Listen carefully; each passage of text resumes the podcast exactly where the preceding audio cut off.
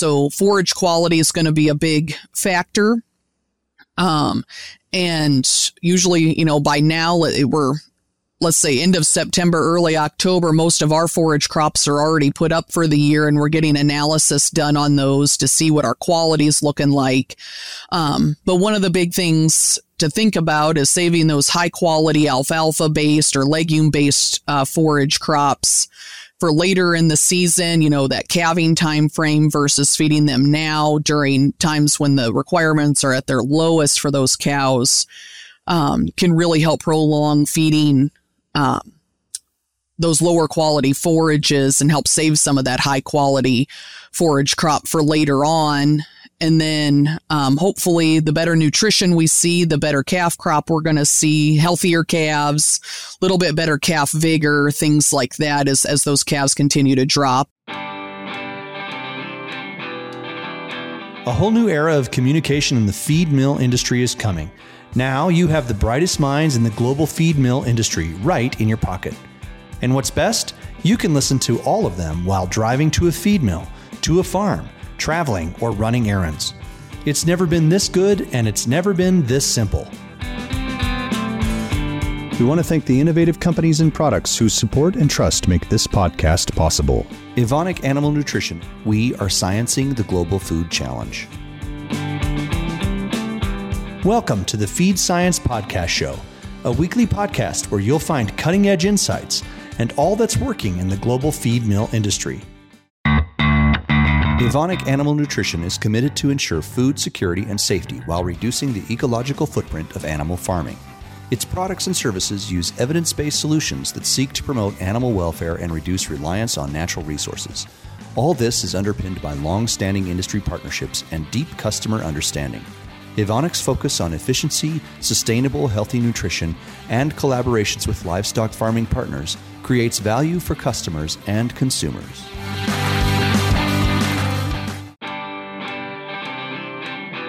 Welcome to the Feed Science Podcast. Uh, I'm the host, Ron Hollenbeck.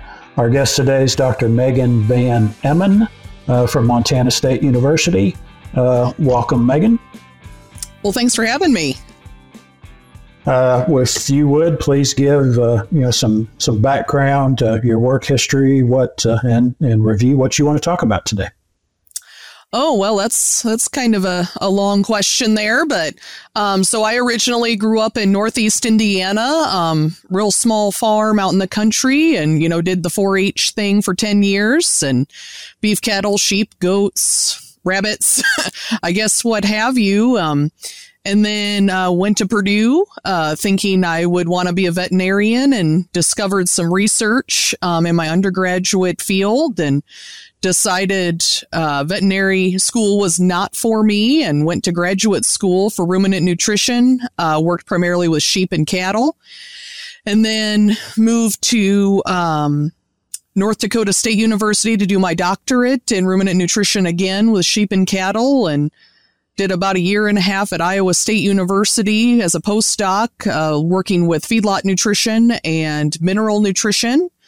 And then this job came available here in uh, Montana in Miles City at a research center and decided that was kind of where I wanted to go and uh, became an extension beef cattle specialist in 2014 here and I guess maybe still going strong, you know, some days more than others, but uh, we're still here and enjoying it and definitely uh, liking the research center uh, lifestyle and, and research. Good. Thank you. I believe when we talked earlier, uh, the, the, few of the topics we wanted to to cover today, uh, starting out with uh, fall cattle nutrition and then moving into uh, you know, preparing for calving. So if you kick us off on what we need to, to know about those topics.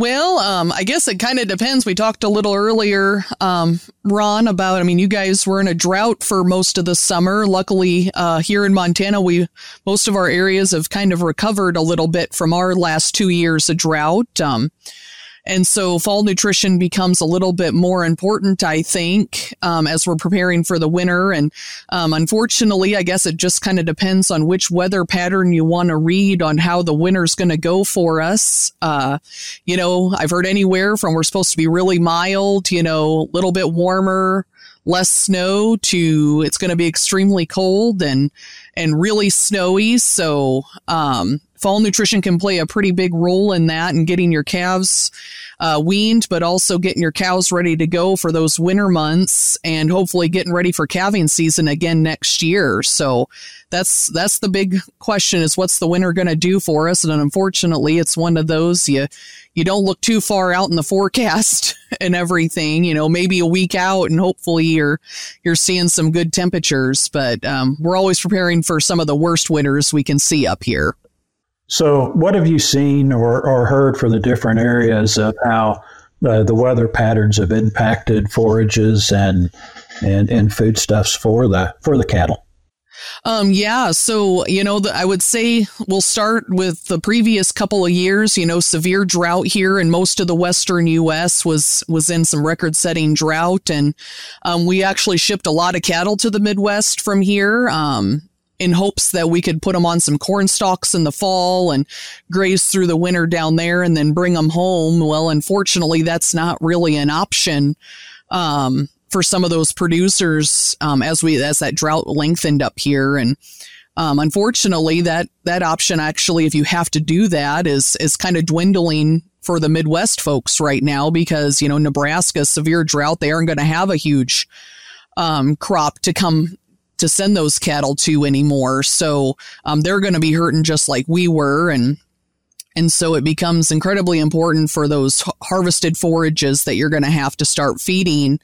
Um, earlier in the season than we normally would. You know, we hope to keep prolonged grazing going through the winter months, but um, as I'm sure you guys know too, you know, snowfall can really impact that grazing factor um, out on pasture, even in some of those uh, corn residues and and things like that. So um, I guess I just kind of like to to hope that we're going to have a better winter and, and we're going to be able to stockpile some forage this year and, and be able to keep those cows grazing a little bit longer, at least up in our area.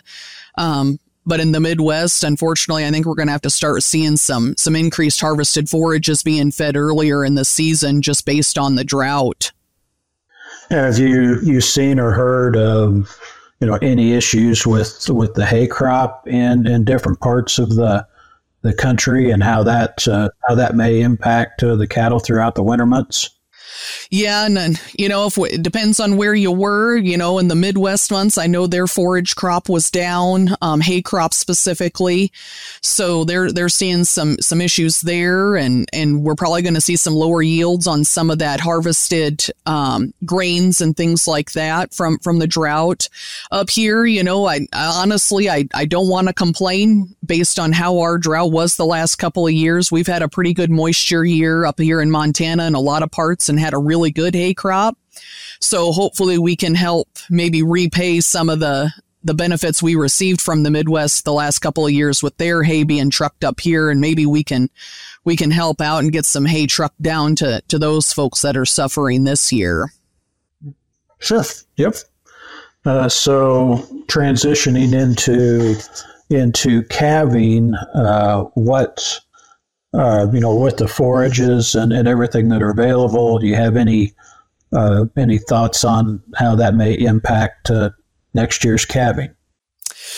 Yeah, so um, you know, calving's one of those. It's a huge stress event for those cows, you know, especially depending on, on timing of calving season. You know, we're, we're up here, one of the, the top seed stock states. So we tend to calve January, February time frame, which seems kind of crazy when you look at some of our temperatures we we're receiving at that time of year, you know, 20, 30, even in some instances 40 below zero. And you got calves dropping on the ground. So making sure those cows are getting adequate nutrition nutrition leading up to the calving season. So that last, oh, 60 to 90 days before they start seeing some calves drop, um, that's a good time to really make sure our nutrition's on point and, and getting those cows in good condition to help go through that those winter months and keep in good body condition. Um, so forage quality is going to be a big factor. Um, and usually, you know, by now we're let's say end of September, early October, most of our forage crops are already put up for the year and we're getting analysis done on those to see what our quality is looking like. Um, but one of the big things to think about is saving those high quality alfalfa based or legume based uh, forage crops for later in the season, you know, that calving time frame versus feeding them now during times when the requirements are at their lowest for those cows um, can really help prolong feeding um, those lower quality forages and help save some of that high quality forage crop for later on.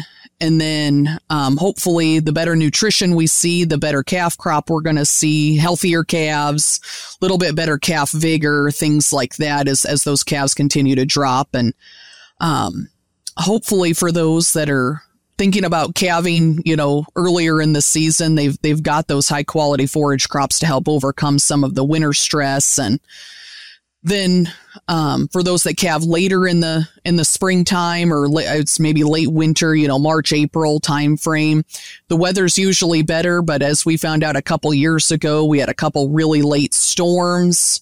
Um, dropped a lot of heavy wet snow, which I know you guys are used to, but um, if we get heavy wet snow up here, it's it's pretty rare, and um, we saw some some death loss there with not only cattle but our lamb crop and everything. So, um, and it's really hard to fight Mother Nature on that side of things. You know, you're doing the best you can with just forage quality and quantity to be able to overcome some of those events. Yeah, I mean, as we talked. Uh uh, before uh, before joining the call here. Uh, I'm not a uh, you know a big cattle guy, so I mean something that you brought up that you're uh, basically doing winter calving up there. What what are some of the reasons for you know why some people do spring calving, fall calving, and, and winter calving? What's what's the advantages and disadvantages? Oh, well, it's it's pretty unique to each situation. Um, I think, you know, those that are targeting that January, February, February time frame are those seed stock guys, the purebred guys, um, that are focusing on those bull sales and things like that, getting that bull crop. Um, for those that calve a little bit later into the spring, um, I mean, even let's say like early summer in that May, June time frame, um, those a lot of times are our commercial guys that are focused more on weaning and getting a good weaned calf crop out. So I think it depends pretty much on the situation or the, the production system that they're in. But um, I know several producers after the, the last few years have, have moved to a little bit later calving season on the commercial side of things just because um, reduced labor typically is, is a big thing, you know, as as we're seeing, I guess, across all industries, you know, uh, lab- labor issues, um, and just honestly, our, our aging agriculture community too. You know, it's it's really hard to be out at midnight, two in the morning when it's forty below, bringing calves into a barn or even into just a shelter area. It takes a lot of labor um, to care for those cows, and uh, that can be a huge um, challenge for those producers as as they're calving earlier in the year and hitting those prime, I guess, winter cold winter months. Yeah, I mean, uh, most of my experience is going to be on the swine and poultry side, and I know, uh, you know, with with pigs anyway, uh, consumption rates and everything drop off in the heat of the summer. I'm assuming it's similar uh, for cattle, and is that you know maybe one of the reasons for choosing uh, you know the, the the time of year for calving? Yeah, that can be a, a factor. Um, we we definitely can see some issues uh, with with the later calving season. You know, you're pushing breeding season into July August timeframe.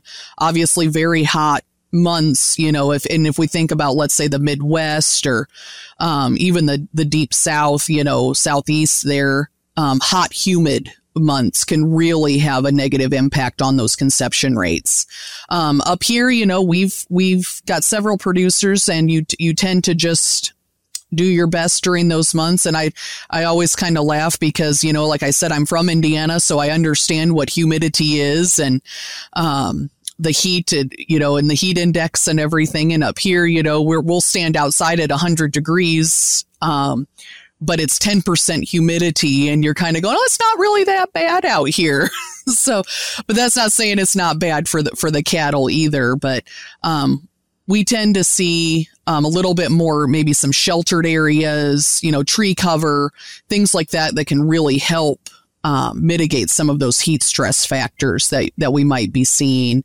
Um, luckily here in Montana, the wind never doesn't blow. So, um, you know, if we get a five, 10 mile an hour uh, wind on a on a day during the summer, it's pretty pleasant out there and um, can really keep some air movement going. So that can really help. But also selecting bulls and cows that breed during that time frame um, can really help your operation. Um, most of those cows that may not breed during those hot summer months probably have sorted themselves out of the herd, you know, light calves or late breds, things like that. So we're making those selections based on that, that calf crop or um, whatever our goals are for the operation. And so we tend to select for those animals that, that can breed during that time of year as well. Sure. Yeah, makes sense. Is there anything else that uh, uh, that, that you'd like to talk about or, or share with the with the audience today? Oh goodness, that's that's a difficult question. I always I always think like I think we should add a lot more, and then I can never come up with anything either to to to, to add to it. But um, you know, I I think one of the big things that maybe I didn't I forgot to discuss when we're talking about fall nutrition is um, doing a feed inventory um, of your forages, um, any sort of feed that you're going to provide those cows. So you know exactly how much you have. So you know how many cows you can feed and how long you can feed them through the through the fall, but also into the winter months. Um, that can be really uh, crucial as we're considering maybe you have to buy some extra hay. Um, luckily, at least here, hay prices have come down a little bit uh, compared to the last few years during the drought. So um, it is a little bit more economical to buy the hay, uh, but also um, not the most economical if you're looking to grow your herd right now based on cattle prices. I mean, I'm not saying it's not great that we're seeing these nice cattle prices for our producers. Um, but as you're thinking about selling your calves, but then trying to maybe pick up a few cows or some heifers on the side can really um, impact that bottom line. So, uh, just trying to decide how to, how best to be economical and, um, keep your herd going, but also maintaining your production standards and things like that can be can be crucial. So, monitoring those inventory resources can really help you make some some feeding decisions too. It's time for our famous three. We always uh, try to to end these podcasts with a few questions. Uh, what uh, what would be your favorite uh, you know, feed science or resource book that uh, that you always go to for for information?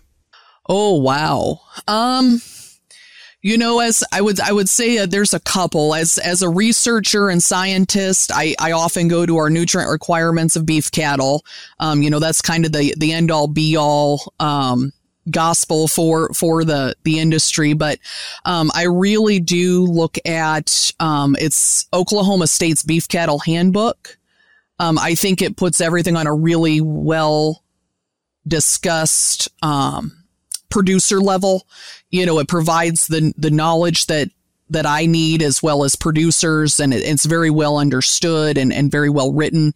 Um, so I tend to, to look at that quite a bit. Um, it puts everything on I, you know, we all talk about uh, metric, the metric system for for the science side of things, and then we're trying to convert everything to pounds for producers, and because we feed everything on pounds, so Um, I like that handbook just because it puts everything on a producer level and, and helps um, put everything on pounds and, and just what is needed. So that's those are probably my two big go to books that I, I look at um, when I'm thinking beef cattle uh, production. Sure. Good. Now, here's a, a wide open question. Oh, goodness. uh, you know, outside of, of agriculture, what uh, you know, what's your your go to resource of uh, you know a book or or anything that uh, has you know impacted you or motivated you uh, in the past? Oh wow, um, that is a that's a wide open question. Um, I should have prepped you for that, but um, probably the um, most recent. Um, so I'm located here at, at USDA Fort Keogh in Miles City, and, and we try to do a book club in the winter times, you know, on leadership and things. Um, probably the most recent that I that I guess was a really good read for me was was a book called Extreme Ownership. Um, it's oh, Jocko Willink. I, I think that's his last name. Um, but I, I felt like that was a really good book at developing leadership skills, um, as well as not only leading from the top down, from the bottom up as, as well. And it, and it really just resonated with me. So I, if you haven't read the book, I, I really recommend that book. Um, they have another one out, and I just haven't been able to get to it yet. Um, there's two. It's it's two authors, and but they're um, I believe ex Navy SEALs. So, um, and they talk a lot about their experiences and how to um, better interact with everyone around you in, in your in your not only management group but just your colleagues and in in a professional way as well. So I I really enjoyed that book. Good, thank you. Uh, last question. In your opinion, uh, in you know the agriculture sector, cattle, uh, cattle sector, what sets people apart? Uh, those who are successful versus those who are less successful. What traits or, or whatever, uh, whatever comes to mind. Ooh, um, another another another doozy here. Um, you know, it's it's it might sound a little weird, but those that accept change, I guess, you know, it's we're an ever changing um, population, economy, everything, and those that are a little bit maybe um, a little more progressive in their in their thinking. Um, on the terms of let's say technology use is is kind of where I'm going with that. And and it doesn't even have to be GPS collars um, and those types of fancy things or the virtual fencing that but technology use is in like keeping accurate records um, and that could be through a phone app you know Excel spreadsheet things like that.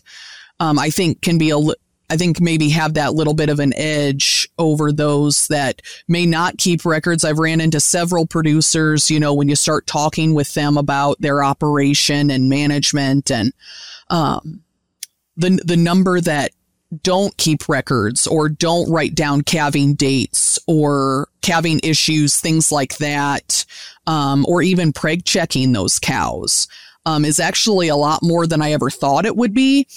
And um, I think sometimes just thinking a little, you know, spending that little bit of extra money might be able to help out the, some of those producers that that maybe haven't quite accepted some of that technology. We talk, you know, no, you don't have to go space age or anything, but just keeping up with with the times as as things keep moving forward, and we just seem to keep moving quicker and quicker to the next newer and better technology thing. So, um, I'm not saying that it, every it, it needs to be every operation, but um, the technology and then just some of the basic record keeping skills, I think, is are two of the factors that really set some of some produ- producers above or more productive or um, increased revenue, however you want to say that, than some of the other producers.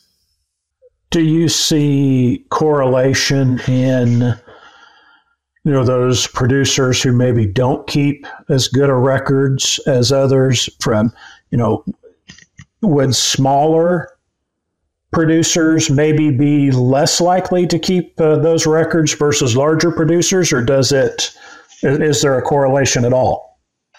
You know, I th- I'm going to give you a classic extension answer. It depends. I think on the goals. You know, um, I know several large producers. You know, especially on the seed stock side of things, very very accurate records. You know, they're they're really good at record keeping and embracing the new technology and utilizing some of these programs. But I've also seen small, you know, under 50 head producers do the exact same thing because they're trying, they always want to make their operation better. Um, so I don't know that there's an exact correlation there. I think it, I think it has to do um, sometimes with the generation that is running the ranch or operating the herd. Um, and sometimes it doesn't. I mean, I've seen um, younger folks, you know, uh, be less adaptable to technology than some of our older generation is. Um, so it's kind of this wide range of of folks that um, accepts or doesn't accept some of the, some of the change that has been coming. So it's been it's been kind of interesting and and I guess thinking about where where I am in my age, you know, having grown up without technology and with technology, um, it's it's interesting to see who will accept that that technology change and and try and get you know the newer and better things. But um, i don't know that there's a direct correlation between small and large uh, producers there. Well and given my age i can certainly relate to uh, well when i was in high school we didn't even have computers. So uh, learned learned all of that after uh, after getting out into the real world, so to speak. So uh, I can certainly understand, uh, you know, hesitation, but uh, I would would agree that uh, you know probably if you're going to be successful long term, whether uh, you know it's intimidating to implement some of those newer technologies, it it pretty much needs to be done if you're going to be successful into the future and as uh, you know, the, the next generation takes over uh, these farms. I know I've seen it just in, from the row crop side of things. Uh, the uh, you know next generation taking over the farm are uh, much more uh, open, interested, and and really just thirsting for more technology that will will help their operation and help their efficiencies. Mm-hmm. Yeah, because that's one of those, you know, fortunate, maybe unfortunate things as as we move to, if you're thinking about efficiency.